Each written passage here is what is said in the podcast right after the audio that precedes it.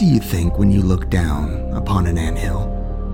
Do you see ants as simple pests, picnic invaders that can ruin a summer's day of fun? Or perhaps you don't consider them at all? Ants are simply ants and don't require consideration. What would be the thoughts of a civilization far removed from our own? One that has perhaps unraveled the mysteries of interstellar travel. What would be their thoughts towards humans? Hundreds of people have claimed to have been abducted by intelligent creatures from beyond our own solar system, taken for experiments or given messages and portents for them to relay to their fellow humans. What about those humans who never came back?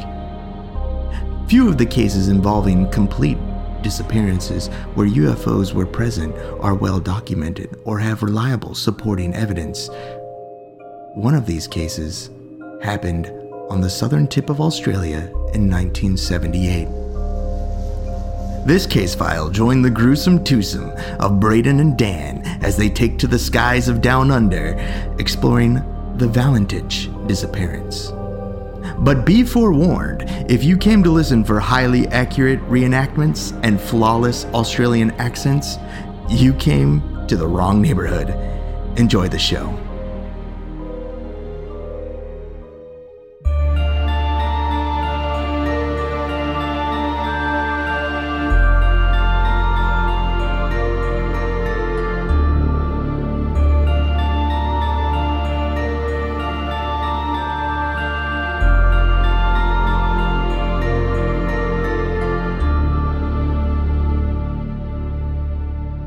Welcome to Alien Theorist Theorizing Case File 72 Disappearances. uh, I, I'm Braden, I'm Dan. running a skeleton crew this week. It's true. Um, Andrew was a maybe. He bailed. Um, Zell is on his way up to northern British Columbia, uh, where he's playing Grizz Fest. So he's uh, it's it's a it's a little bit of a jaunt for him. I think it's about a ten hour drive. I wasn't sure if he's going up tonight or is he leaving first thing in the morning. But uh, either way, he's too busy for the podcast. He's living the dream, rock star Um, lifestyle. living the dream. He's probably in a van, a sweaty van, with his sweaty bandmates, having a gay old time. um, I'm actually heading there too. I'll see him. Uh, I'll see him tomorrow. So we'll. Uh, I'll send some Instagram. Make sure to follow us on uh, social media. I'll be posting. Uh, I'll get a couple uh, photos of him. I wonder if he'll. I I told him to wear an alien theorist theorizing shirt on stage. Do you say he was going to do it? I, I can't remember. I'll text him after. Okay. Um, but yeah, always. Uh, you got any any other news before we get going? Mm, nothing. Nothing that fits in here now. We're good. Nothing. This. I think it's gonna be pretty. Uh, this, this is gonna be quick and dirty. Oh yeah, it's skele- As soon as it's just me and Dan, it's you know like we we let's let's Buckle up, is dead- everybody. It's gonna Yeah. be. It's gonna be rough.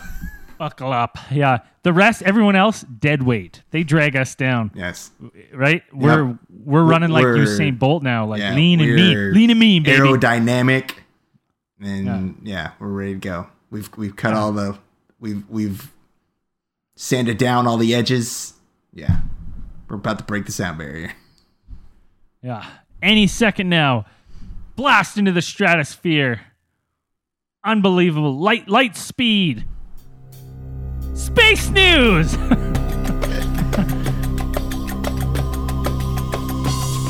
um what I I got a bunch of space news. Not really. A couple. Um I think this might be the first time we're getting space news ahead of time, Oh. since we'll be putting this out at Yeah, the correct is- time as long as Zell doesn't fuck this up. instead of aur- uh, auroras that are like a week old. Yeah. So if you're listening to this, chances are it's early August, which means you still have time. You still have time. The Perseid Perseid? Perseid, Perseid. meteor shower is about to happen. Mm-hmm. It's one of the Uh, best it's- meteor showers in in history. Uh, yeah. And uh, it happens every year around this time. This year, the nights of August 11th and 12th, so between 11th and 12th, and 12th and 13th. Um, spectators should see about 60 to 70 meteors per hour. That's crazy. Um, but in outburst years, such as in 2016, rates can be between 150 to 200 Oh, is that like 60 Um, meteors per hour? per hour. That's like 60 wishes per hour. yeah, get So out there. Make a list.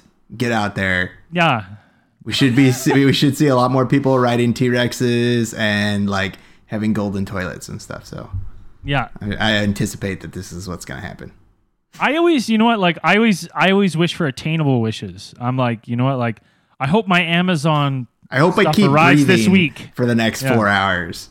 I hope I see another meteor. I hope I eat Uh. this sandwich that I'm holding in my hand. I'm trying to.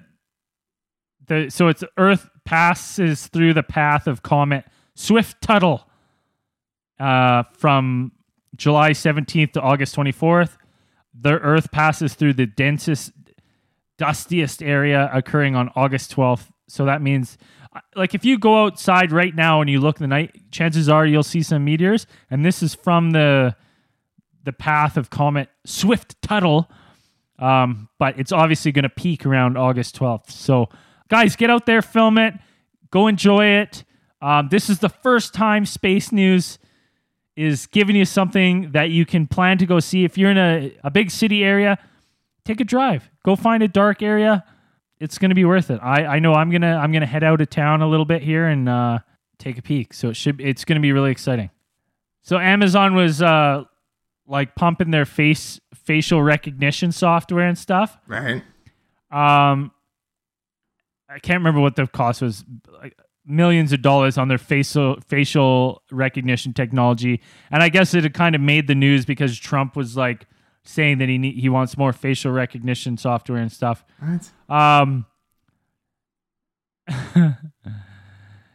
basically, uh, an independent researcher did a test of Amazon's Rekognition, facial recognition software, and it failed miserably.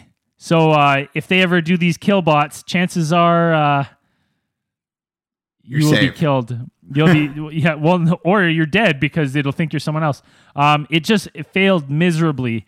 It falsely matched 28 members of Congress to mugshots. Basically, it was just it was terrible. This is space news? What's happening here? Well, it's, it's like it's like tech news, right? I Oh, always go space and tech, Oh, okay. but basically, it, it, it people of color. Uh, it didn't really work on people of color. So if if you weren't happy with the racism already around in the world, wait till you experience racism, uh, racist AI, 'cause it's coming for you. That'll be the worst. Other than that, uh, for space weather, if we've got any auroras, uh, it's pretty pretty slow, pretty slow in the aurora category. It's been quite a few days. It's been 121 days, spotless days. So it's we're getting up there now to one of the slowest years in the last decade. The slowest day ever, the slowest year ever was 2008 with 268 uh, spotless Sundays. So it's it, this has been a bad year so far for uh, auroras. Climate change. Uh, Yeah, exactly. uh, anyways, other than that, there isn't. Uh, I don't have much else for space news. mm? Dan, what do you got? I got. Uh, it looks like NASA's planning for SpaceX and Boeing to start putting up their uh, their commercial rockets. I think they're going to start crewing them. They said about 2000 April 2019. They said this November they're going to launch their automated rockets up there that'll launch into the lower Earth orbit, dock with the International Space Station, and if everything goes according to plan, they'll be having their crews flying on uh, those Falcon 9s back and forth. It's awesome. That'd be pretty neat. And that's one step closer to commercial spaceflight. Cannot quick. wait. It's coming quick. I wonder. I wonder if in my lifetime it'll be affordable for me to go into space. Eh, we'll see. Well, I, well, I know I'll see because I'm going to live mean- my life. but I, what, I, what I was asking is, is it going to be? Uh, I hope That's so. a good I- question. I, don't know. I, I don't think it will become affordable for normal people until they build like a space elevator or something. I think that would be the most affordable way to, the most cost effective way for people to go up into space. Space elevators, like that's a thing. It is a thing, It- and it's it's plausible. Yeah. Anyways, okay. Um, let's get uh, let's fire up the X3 here. Uh, I'm gonna fire it up right now.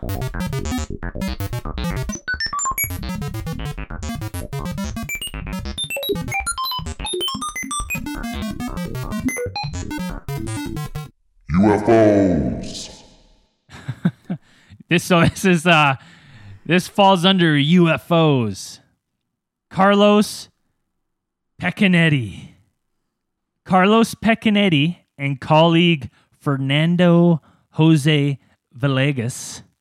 Okay, oh hold on. I can't I gotta read this here. I, I'm why I'm I'm starting to think that this may have because we got a new machine, it may have spit out uh it may have spit out one that the old machine uh, no, I'm gonna read it. I think I think I I don't know this one. All right, Carlos Pecanetti and colleague Fernando Jose Villegas. That name Villegas, I don't know. I feel like when I when it comes off my tongue, I have some like muscle memory in my tongue of saying it like that. Villegas. Villegas? I don't think so. I think I would have made fun of you. I would remember making fun of you for saying it Yeah. before. Uh, so Carlos Pecanetti and colleague Fernando Jose Villegas were the subject of a car stop in September 1968 in the early hours of the morning in Mendoza, Argentina. Both men got out of the car to investigate the vehicle interference and found themselves paralyzed and unable to move. In front of them were three entities short with large bald heads, tight fitting overalls. Two more such creatures. Okay, hold on. Are overall which were the ones like the Those are those. are, th- are those coveralls or overalls? uh, Those are overalls, but I think people also call coveralls like the mechanics. Well, see, that's what I think. But because they really should change the name of one of them because coverall, it's like cover all your clothes, and then overall is like over all your clothes. So I'm like, well, which is which? Because I'm trying to p- paint a I picture did- in my head they're- I don't think maybe Are uh, these they could- bald? no, they're not redneck aliens or anything. So they're they're mechanic aliens. yes, Okay, mechanic aliens. So, uh, bald head and tight fitting overalls. Two more such creatures stood slightly further away, across the road, next to a hovering UFO. The creatures came towards the witnesses as if walking on the air itself. The witnesses received an apparently telepathic communication, which basically stated that without the sun, the solar system would not exist. Wow! wow, what a revelation! Uh. yes, thank you, bringers of cosmic knowledge. Without the sun, there would be no solar system. You know what? I, I fucking stupid. Um, and we're then told that mathematics is the universal language. I'm a fucking genius. oh, yeah. Wow. The entities apparently scratched hieroglyphics all over the windows of the car. God, you know what? I'm Wait, pretty no, sure I read yeah, this I one. feel, yeah, I'm pretty sure we did. I did. did read this. Goddamn X3. Because I'm like, I'm like, yeah, wait a minute. I remember the Wait a yeah. I remember the higher hieroglyphics on the windows. Yeah. And you're like, oh, nobody took pictures or something. And Yeah, yeah, yeah. Stupid. That's what I get. We should have reset the thing. yeah, we didn't we didn't do that. Ryan's mm. gonna be so mad at us. We didn't read. I guess we did. That's what we get for throwing away the instructions. Yeah, uh, hold on. Let me let me fire another one out of there. I'll short one. All right, I got a short one here. A quick a quick printout. Brian Jenkins. In April 1967, eight Coast Guards, including Brian Jenkins, reported a sighting through binoculars at Brixham in Devon of a cone shaped UFO, which they described as shining brilliantly. Their description indicates they believed it was made of metal. no shit. No. it's shiny. Well, must have been made of metal. Mm. Good connection. There appeared to be some sort of hatch on the underside.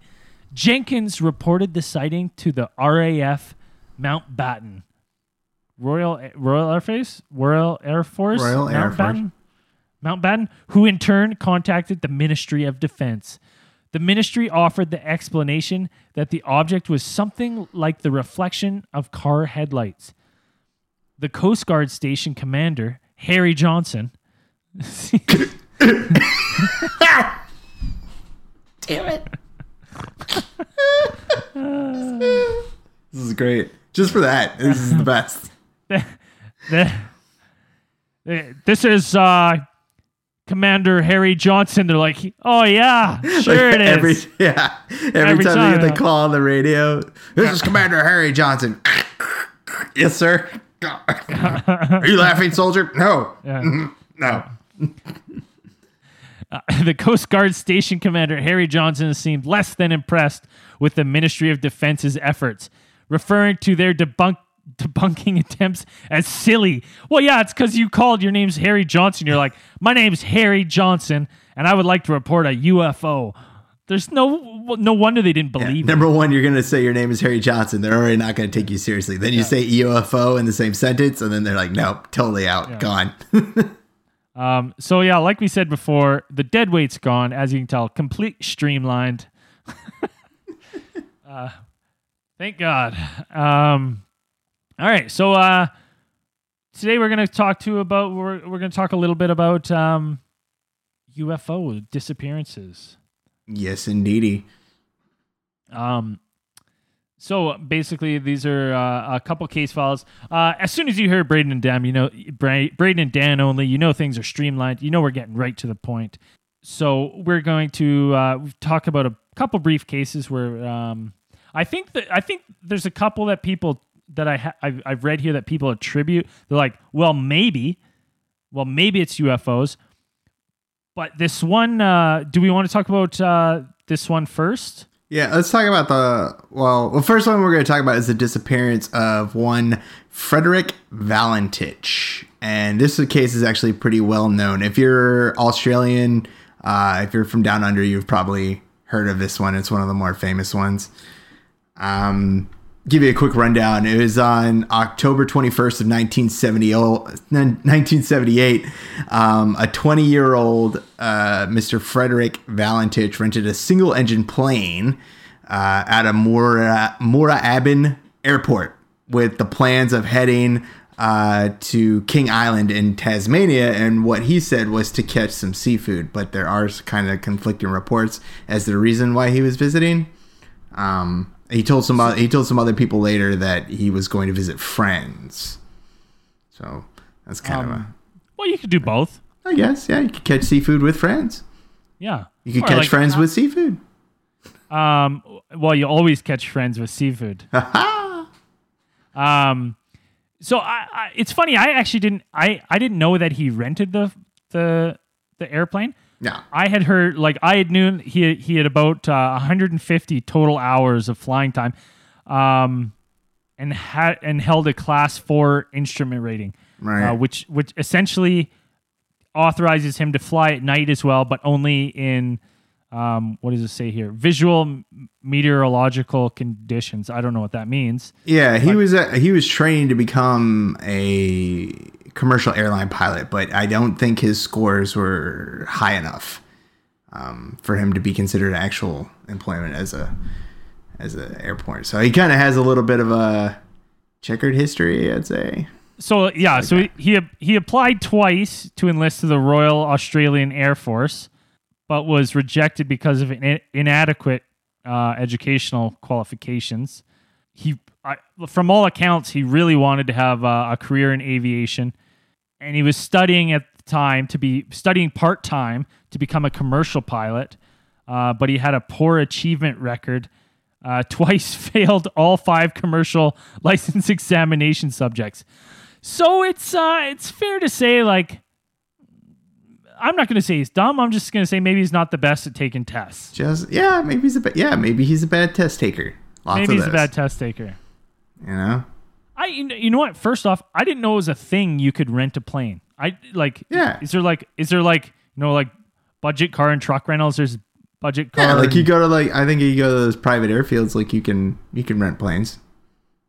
Because I don't I don't think all I think like uh I think like movie stars do. I think like Harrison Ford does it. I don't think he has his own plane that he flies all over the place. Sometimes he wants to go flying, just rents a plane. He doesn't buy one every time he wants to no fly. no plane. no. Harrison Ford 100 percent owns his own plane. That At, guy's at loaded. every single airport. probably he probably just buys one. He's like, yeah, I'll buy one. um. So anyway, so he had uh, so he had been involved in some incidents while flying. He strayed one one incident. He strayed into a control zone in Sydney. He just on this one he just received a warning, and he twice deliberately flew into a cloud for which uh, he was almost prosecuted for. I didn't know you couldn't fly into clouds. Uh, I didn't know that either. Of course, I'm not all up to snuff on my aviation law, but I didn't know you can. Because to be honest, you know what? Like, if I was in a plane, I'd be like, "Look cloud! I'm going to fly right through it." Yeah. Why wouldn't you? I guess. Yeah, maybe I don't know. because the the air dens. I don't know. There's got to be something for it. But like, most importantly, uh, Valentich was an he was a believer. He loved UFOs, and he had he had told his dad and stuff that he- it was a legit worry of his of one day being attacked by them. Uh, that, you know, that's not the. I mean, that's something to worry. I mean, that's something you could worry about back then. I don't know if I'm. I don't know if I'm telling my dad that. you know what I mean? Uh, that's something that's important to him. So right, you, so- gotta, you gotta tell him. so Dan, why are we talking about Valentich here? Okay, well, Valentich, uh, on his 127 mile scheduled flight, um, he actually advised Melbourne Air Traffic Control that he was being accompanied or followed by an aircraft that was about a thousand feet above him. Um, the, the way he described this thing was uh, very unusual. It was it had unusual features. It didn't look like something he had seen before. At least he he pretty much reported that it was it was hovering and it's and it's not an aircraft. Like I mean I mean he had been in the, in the air enough. He had enough hours that if you know if he had seen something like this, he'd probably be able to accurately report what it is. But even air traffic control had no idea what that was, and they had no record of a flight flying all around there. Now, the interesting thing is that this area that he was flying over, uh, known as the Bass Strait, uh, is actually somewhat known as kind of Australia's Bermuda Triangle, which I didn't know until I started researching this. That this area has a history of strange disappearances. Uh, they had in 1920, like the first recorded disappearance was a military air code DH.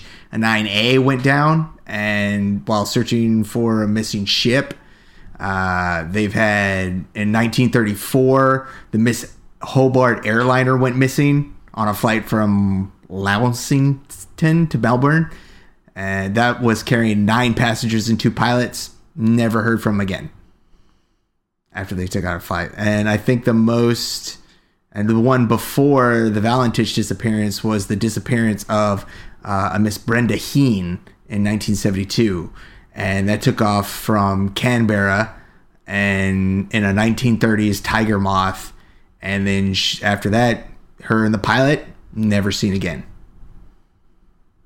So this place definitely has. I mean, if you look it on the map, it's just it's the body of water that's in between uh, Australia and Tasmania. Yeah, so it's not it's not that far, Yeah. So and it has a history of uh, strange disappearances. strange disappearance. As soon as you say like Australia's Bermuda Triangle, I'm like, well, that's interesting.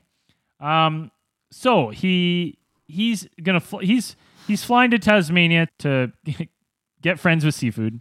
Right. radio's traffic tours. Some something's on. Something's are flying around him. He sees. They have no idea what happens next. Right. But they do have the transcript uh, between Valentich and Robey. Who's this Robey? He was the one who was uh, in the air like- traffic control. Robey, I like to think that's how they say Robbie in Australian. Robey? No? no, I don't think that's. Okay. I don't think that's it. Well, Dan, why Steve don't Robey. uh, I'm sorry. It's flight. It's flight service officer Steve Robey, who is at. Um, eh, so I like to Melbourne think of it as Robbie, and they just say Robbie. Um. So, anyways, Dan, why don't we uh, why don't we read this transcript? Um, for this transcript, dramatic reading. This is this Um, is the alien theorist theorizing uh, First. first.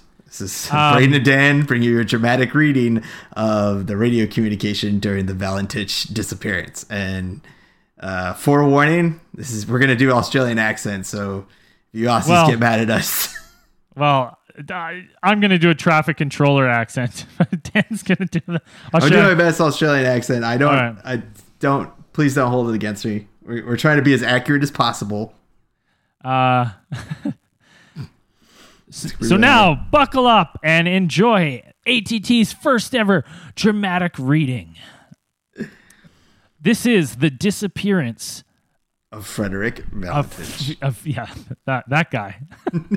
um, that dude, that bloke. Oh, it's Australian now. today, Frederick Valentich will be played by your favorite theorist, Dan, and uh, radio control operator Steve Robey will be played by Braden.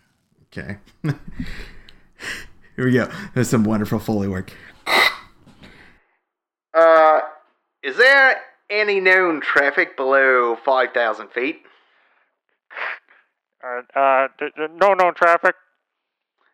Uh, I am, uh, seems to be a large aircraft below 5,000. Uh, what what type of aircraft is it?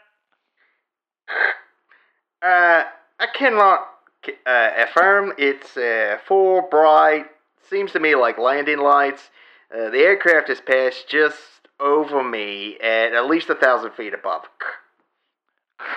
Uh, r- Roger, and it it is a large aircraft. Confirm. Uh, unknown due to the speed it's traveling. Is there any Air Force aircraft in the vicinity? No known aircraft in the vicinity. Yeah, it's approaching me right now. Uh, due east towards me. It seems to me he's playing some sort of game. He's flying over me at two, three times at a time speeds I could not identify. Roger. Uh, what is your actual level?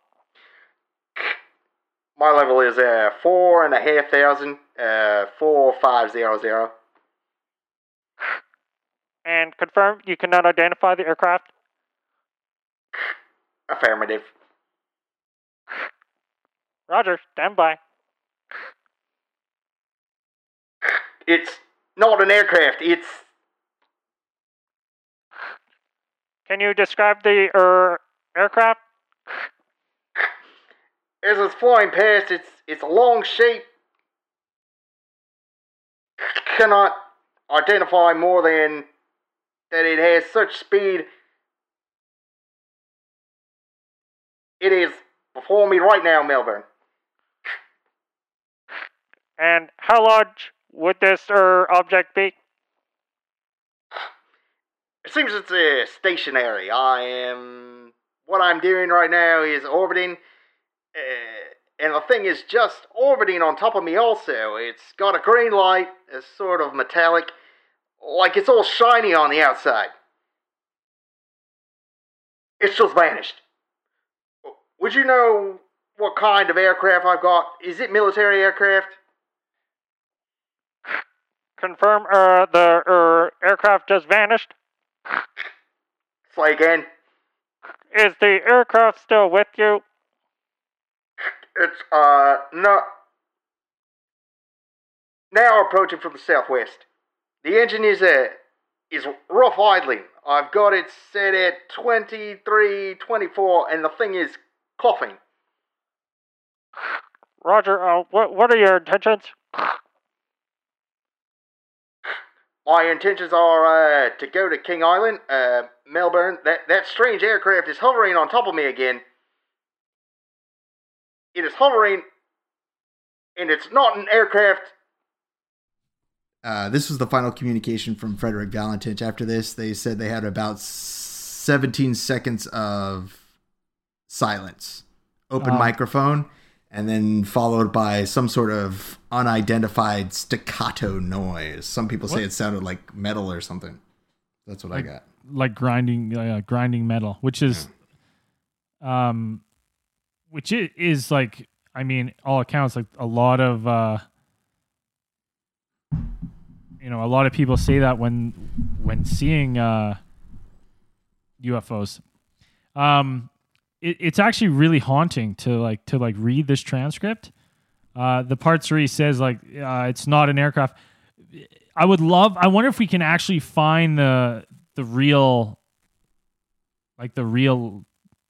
I wonder if I, I tried to. I've only been able to find some like reenactments of it. Like, I mean, better than ours, but Ah! eh, maybe not. Okay, maybe not better than ours. Comparable to ours, but uh, I don't know if it's the actual audio. I think they've only played it on the news when it actually happened. Um, but I, I might be some sort of Australian archive somewhere and be able to find it. So basically, after um, he, he goes radio silence, um, Mr. Valentich is never seen again. never seen again. And the plane isn't even fully recovered, or they never even found.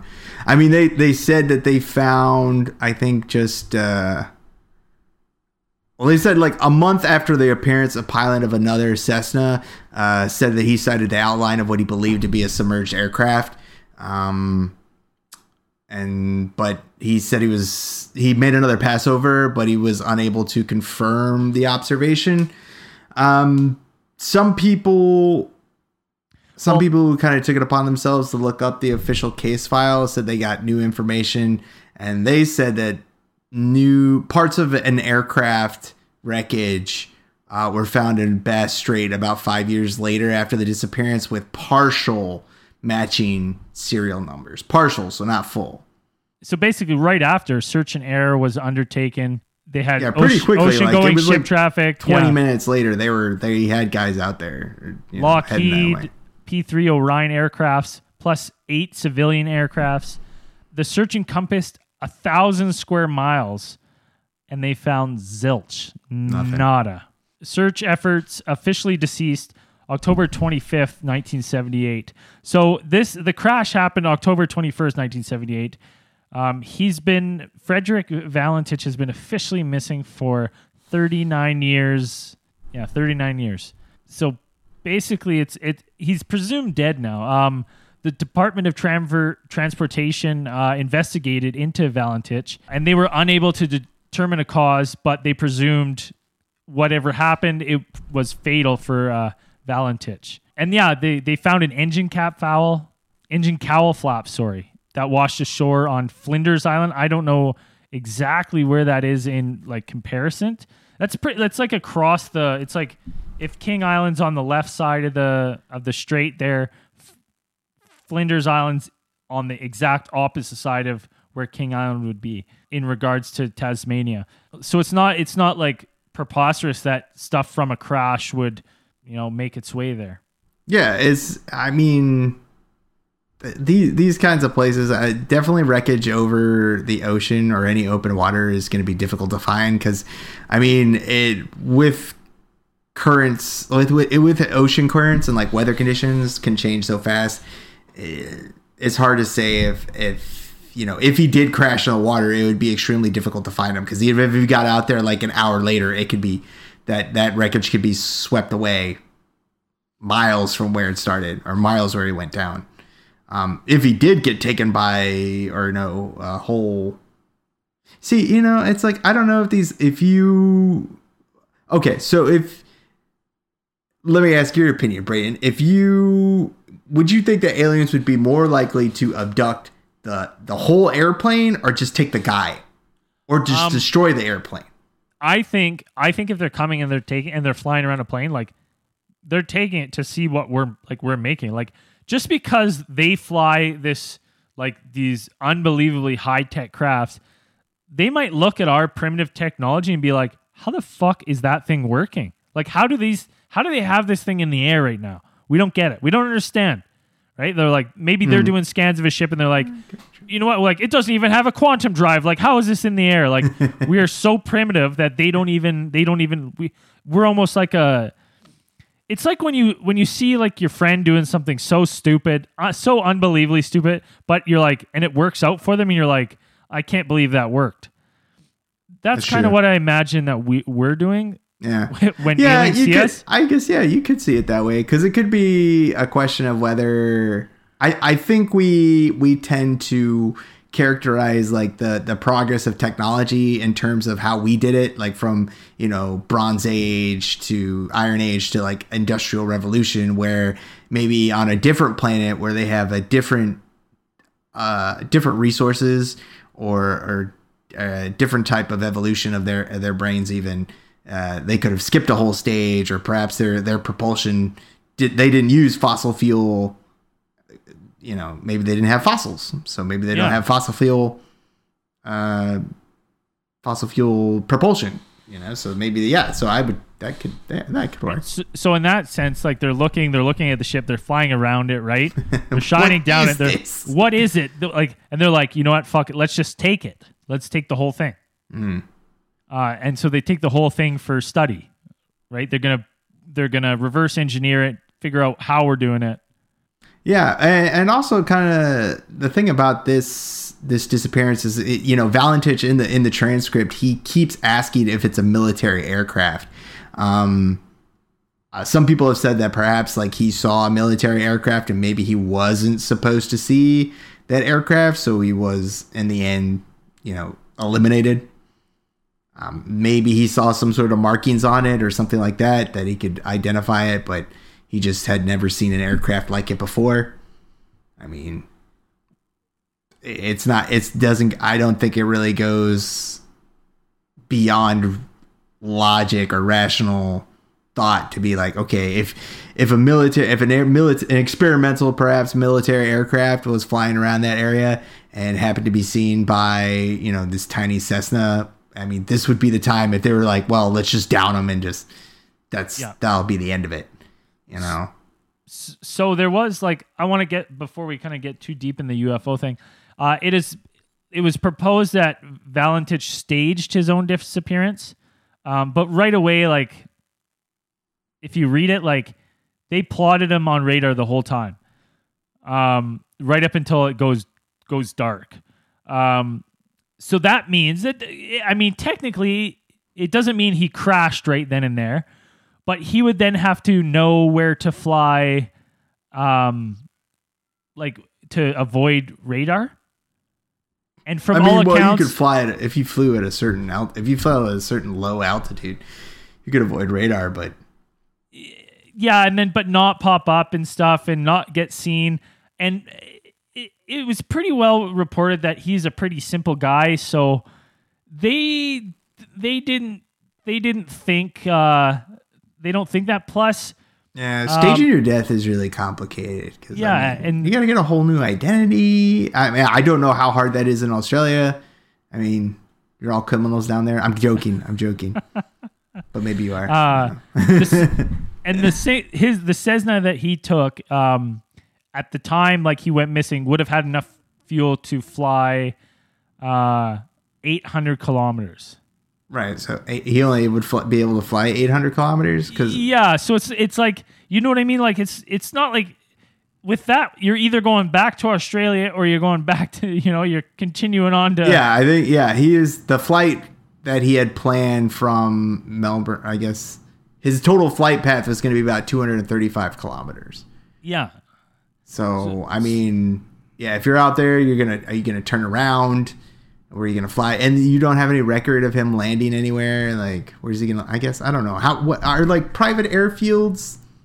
Do people have just like private airfields sitting around in Australia? I don't think so. Like, Well, then you'd have to plan. You'd have to know about them. You know what I mean? And then Yeah. if it is, it's not like private airfields. They're just like they just sit there unmonitored. You know what I mean? yeah, Like that's what I'm saying. So, so, there know. was there was reports of um like a plane landing somewhere, but police investigated and were like, well, if it landed, it's gone.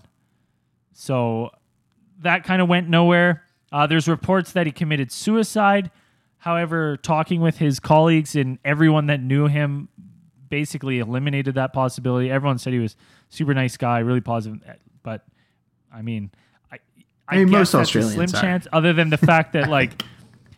It's kind of a weird one. If you're going to commit suicide, you're like, I'm going to go out with this, like, I'm, I'm going to like be totally calm and make up this whole story with, uh, with UFOs and stuff. You know what I mean? Like, it's, uh, from people who, I mean, from reports of people who actually heard the the actual transcript, like they said, you could detect genuine stress and anxiety in his voice from what he was seeing. Like he he couldn't identify what this is. I mean, ima- I, I, I putting yourself in his shoes or any pilot's shoes, where you have this this aircraft that appears to be hovering above you and doing all these things that aren't you know, that aren't normal or and beyond your understanding. You're just flying in the air, and it's just I, I you know it, it would trip me out. Like I can't imagine anybody being really calm at that point.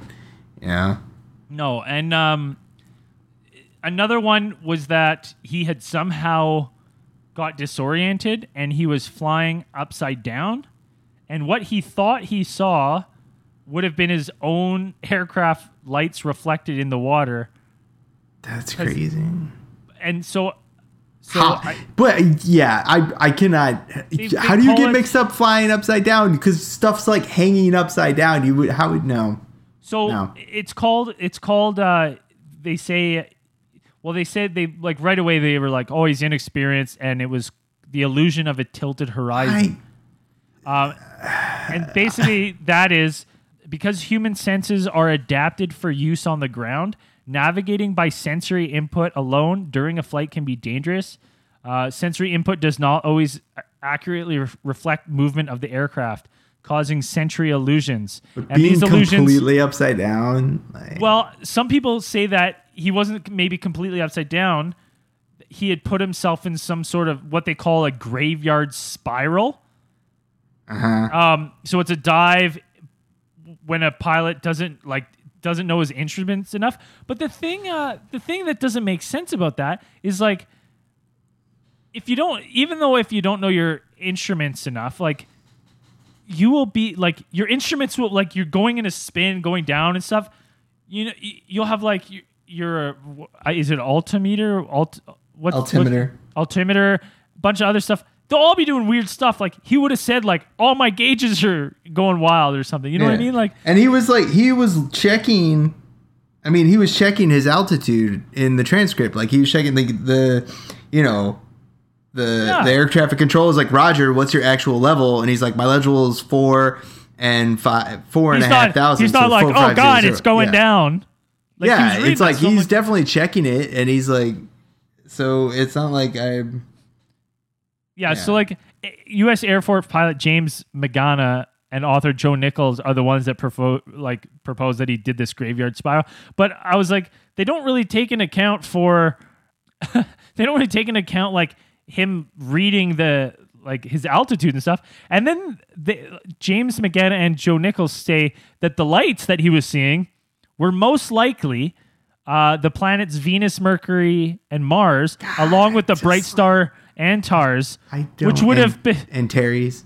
Antares, Antares. Oh fuck, man, I'm terrible readers. Antares, and they would have behaved that the like in a consistent way of. And I'm like, he was like, it's hovering above me. They're in front of me. They're below some- me. So somebody- he. they- Well, how they is he pull this- flying? He's doing spins and flips and People shit. pull this shit all the time. They're like, "Oh, it was Venus and it was Venus and high, whatever." You know, you know what? Somebody needs to take me out and show me this shit that you could be like, Venus looks like a UFO that's like orbiting my plane, like it's doing shit in the air, like crazy Yeah. shit in the air. Please, please, please, someone take me out and show me this because I don't know how you wouldn't be able to look at a star and be like, "That's a star." I okay, You know? to me is I'm like there is no fucking way. Okay, I sit in a giant 747. I I, I flew I've flown across continents. I sit in there, close my eyes, well, look and at that you, you flying across continents. You just. and that plane. I'm just saying, like you know, the planes normally fly kind of straight. That plane starts to bank, even the slightest. I know. Yeah. I know it banks. So you're telling me this guy was doing spins and took and pointing and like didn't feel the gravity and like just like you know what I mean? Like yeah. it- and you're sitting in a little Cessna, you could definitely feel everything. Like there is. Oh, dude, I've flown them. If the air's rough, like it sways the whole back, the back end. No, sorry, not flow. I've flown in them. It throws the whole back end. It- they're crazy. Like the, I've been in. I've been in one. I flew to uh, this this small community in the middle of British Columbia. You can only get to it by like it's like a dirt runway. And I'm telling you right now, if the pilot flying that little thing would have just started a nosedive, I would have fucking known. Yeah, and he's, uh, uh, but yeah, and also the weird thing is uh, in the transcript he mentions about like how his engine like starts to act up, and that's kind of a common thing with you know some UFO encounters, especially with cars and stuff like this, where they're affecting the engines in cars and Yeah. ending them, you know, stopping them or uh, causing them to kind of misfire or whatever. Uh, that that's something that that doesn't like normally happen. so with this one with this one i to me like i this one's easy for me to jump on the ufo uh, bandwagon with this one um, I, for, you can't unless you can take me out and put me in one of these graveyard spirals and i'm like yeah everything's fine we're not going to die and the, the pilot's like yeah we're about to die that's venus mars and mercury and that's the ocean coming at us like i'm like oh what i thought we were fine like I thought we sh- were perfectly fine, but we're Yeah. actually gonna die. Yeah, you know what I mean? Like, and he had 150 hours flying. He flew enough that they let him rent a plane. Do you know what I mean? Like, to tell me then you're like, oh, well, it was because of his inexperience. I'm like, well, why the fuck are you renting people planes? You know what I mean? Like, wh- what's the cutoff for planes? yeah.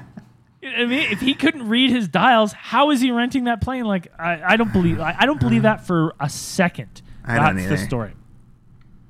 Now, um, he was a huge, he was a huge, uh, like, huge believer in UFOs.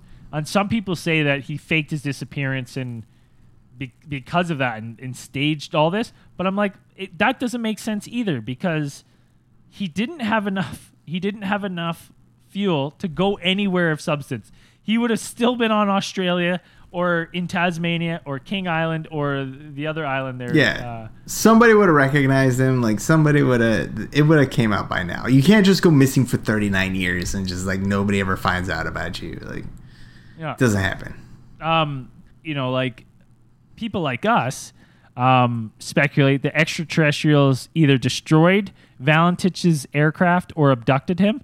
But I, I don't I don't know why everyone has to always say, oh, they got rid of the aircraft, they destroyed it, they obliterated it. I'm like, why wouldn't they just take the whole craft with him in it? Maybe I they don't know if didn't it was that big though. I don't know if the aircraft was that big. But I mean, he could have. I guess. yeah, well, it was bigger than him. Yeah. Because uh, what, what what did he say at one point? He says, "Let me scroll back through the." Oh, I don't. I closed it. He, I thought one time does he say, "Is there any military like freighters or military?" Uh, No, he just says like military aircraft. He just.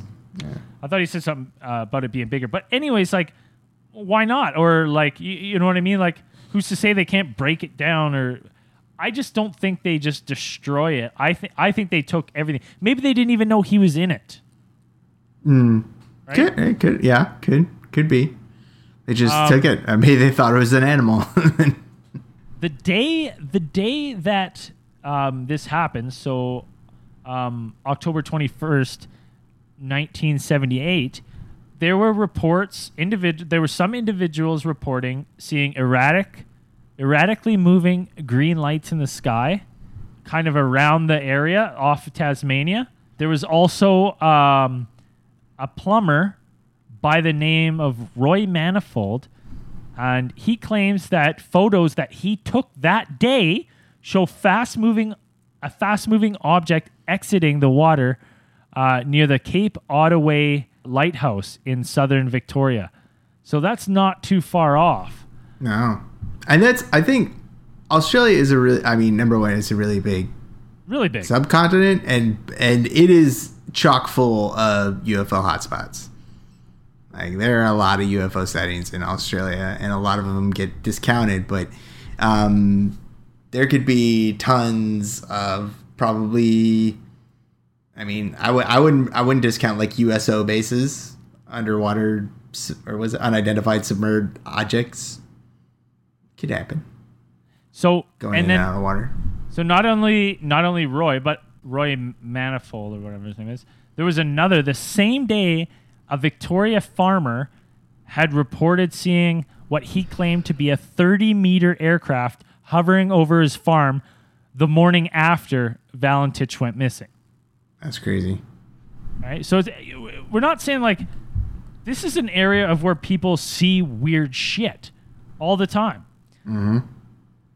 So now you have this guy who's been missing 40 years with not even, I mean, and like we've gone over this with the the missing Malaysian flight, like shit that hits the bottom of the ocean could be anywhere, anywhere. Yep. You get some of those streams, but like nothing. Like all you have is this guy. If he's crashing, you know what I mean. Like I just, it's just, it's a hard one for me because I'm like, you read that transcript of him talking, it doesn't like.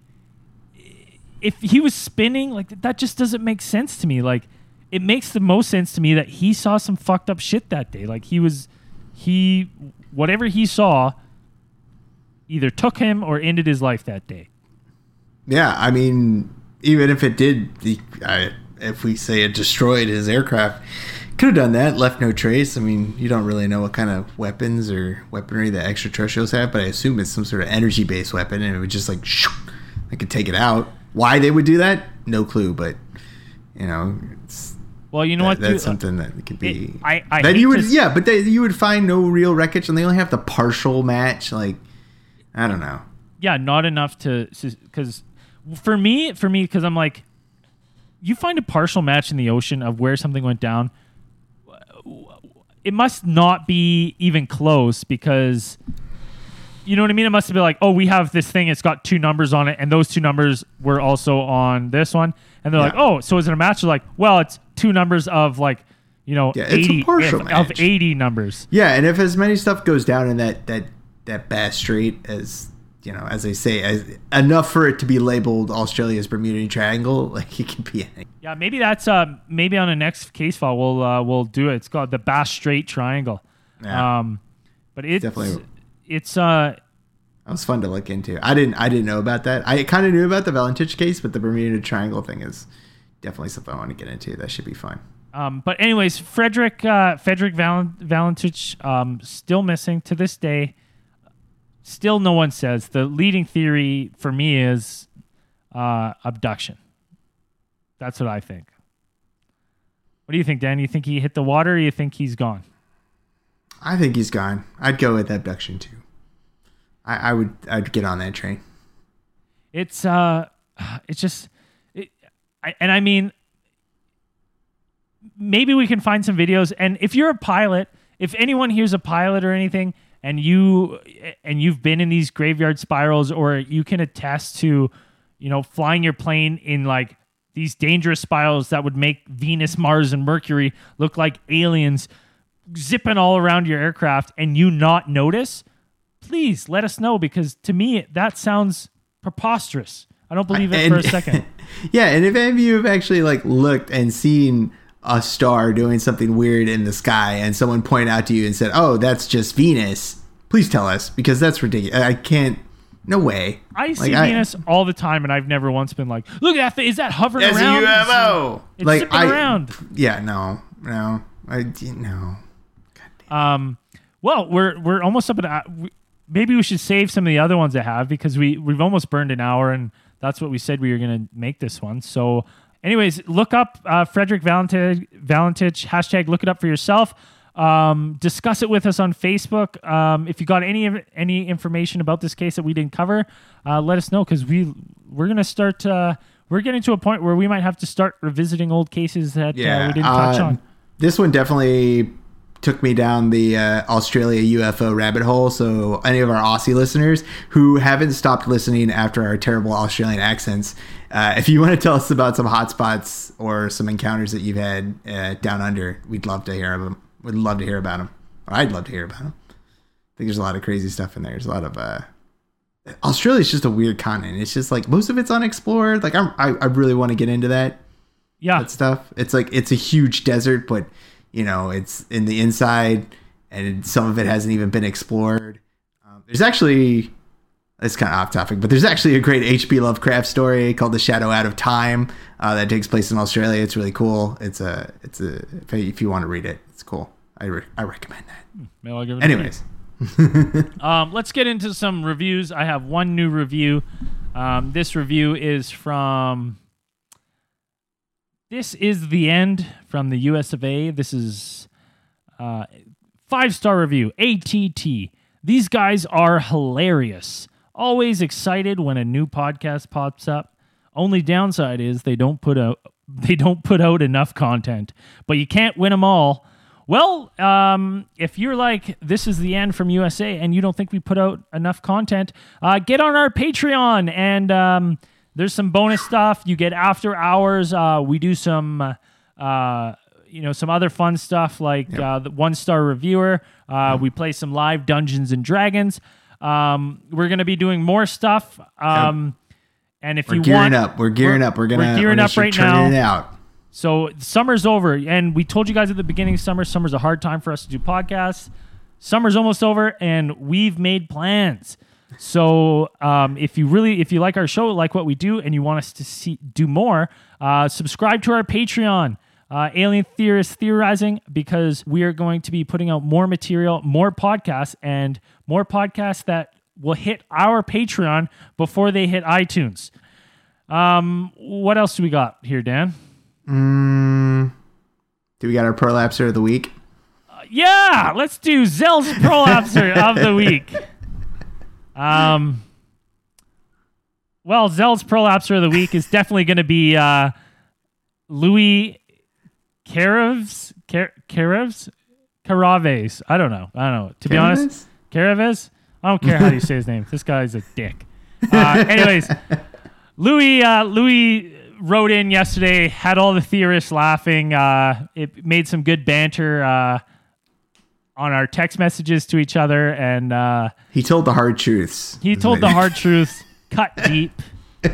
Um. Anyways, this was this was Lewis's comment yesterday.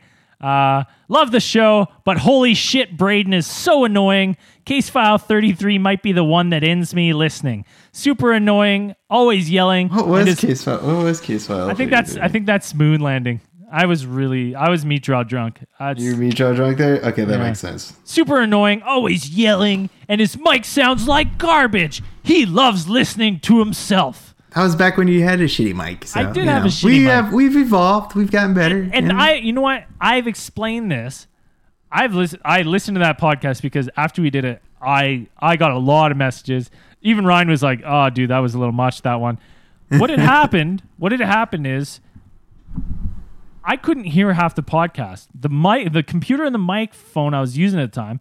One, super drunk. I will admit that right now. Very intoxicated from the metro at the Legion. 100%. Didn't set my gear up properly. My headphone jack wasn't plugged in all the way. So what was happening is as I was moving and wiggling the cord, it was like cutting in and out. So every now and then I would think we we were having this these really long silences. When really everyone was talking, I just couldn't hear them. so then I would start cuz as soon as you like when you're if you ever try to do a podcast and you're talking with your friend and you both stop talking for a second and you know you're recording it, it's instantly like you instantly know when there's dead air. And so you try to you want to fill it really quick. Or else Ryan gets really mad when he has to edit out all the dead air. So I, drunk me and, and you know what? I like to talk. I, don't like listening to myself. He's I a chatterbox. It's okay. I got. I, I think I got it. When I listen back to my own voice, I go, "Oh, is that my voice?" I was trying to fill dead air, but drunk me being loud. Ah. Anyways, Louis, thanks for your Thanks, uh, not even constructive criticism. Just thanks for your deeply Thanks for your criticism. Keep listening. We get better. devastating, devastatingly painful uh, Hilarious. personal attack on myself. Anyways, so th- thanks for that, Louis. Uh, you dick.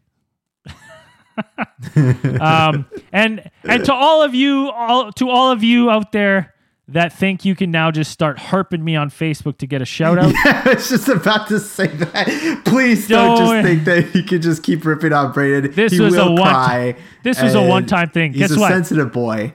You're gonna you next week. I'm gonna start Braden's prolapse of the week, and it's gonna be the people who you know compliment me the nicest. um. Anyways, uh, what else we got? Dan, you got anything else you gotta we want to say before we wrap this one up?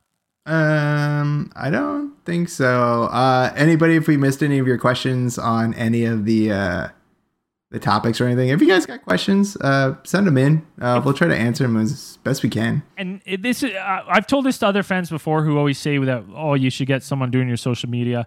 Um, we like that when you guys ask us stuff on social media, you're getting us. It's not someone else. It's, yeah, it's it's directly one. Of, it's one of us. I will say uh, most of the time it's Zell. Some of the Yep. time it's me or Dan, and maybe one percent of the time it's Andrew. you know, if it's a really smart question, it's usually Dan, yeah, it's usually Dan. I'll answer it. Um, but if if we don't answer right away, send it to us again. Um, people always apologize, say, "Oh, I don't didn't want to be annoying." You're not being annoying. We we definitely like it. Uh, we just get a lot, so sometimes if it kind of gets jumbled in the you know in the machine and goes down the list, it's too hard to go back. So just just resend the questions. Uh, it doesn't annoy us. It doesn't bug us at all. Um, we really enjoy it. Uh, we try to make this as you know as uh, Interactive yeah like we this is, community as we can do it. it's all it's all our podcast. Yeah, all us, all the time. All us. Um anyways, okay, let's wrap this one up. Um as I like to always say, live long and good day, mates. this is for the Australia listeners down south. Uh, keep those eyes on the skies, guys.